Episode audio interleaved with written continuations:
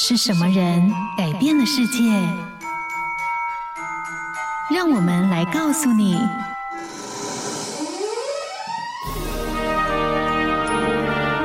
改变世界的一百个人。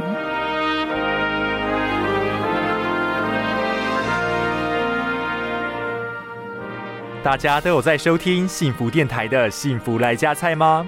美女主厨 B 零都会为大家介绍健康又美味的餐点，但说到在大众媒体上教导大家制作料理，就不可能不提到家喻户晓的美食家傅培梅女士。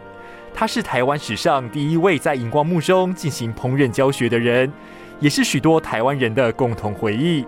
而年轻一辈就算对她不熟悉，也一定吃过由她和知名厂牌共同研发的真味牛肉泡面。所以今天就一起来听见傅培梅女士的故事，看见她五味八珍的岁月。傅培梅出生在辽宁省大连市，一九四九年来台湾，找了份打字员的工作。大家可能会好奇，一名打字员怎么那么会做菜呢？其实我们大名鼎鼎的傅培梅女士，原本可是个连饺子都包不好的人。一九五一年结婚后，她包的饺子时常被北方出身的丈夫所嫌弃。好强的她为了争一口气，从一开始站在小吃摊前看人炒菜，到后来一不做二不休，直接请到餐厅的名厨到府教学。在她的人生字典里，只要有恒心和毅力，天底下没有什么是学不成的。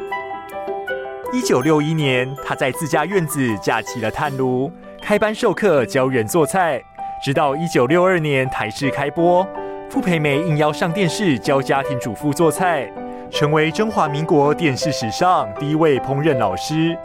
而她首次亮相就出了糗，忘了带刀，临时借了把刀又不好用，导致拖累进度，让当天节目结束时甚至来不及说再见。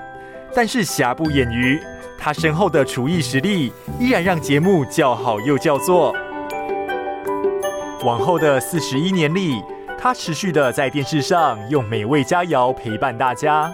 节目不仅在台湾播出，在日本、美国、菲律宾也可以看到。傅培梅时间总计播出一千四百多集，教导了四千多道菜肴。透过电视的传播，让它的味道出现在每户人家的餐桌，也温暖了每位台湾人的心。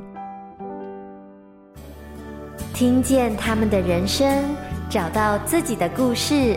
感谢收听今天的改变世界的一百个人。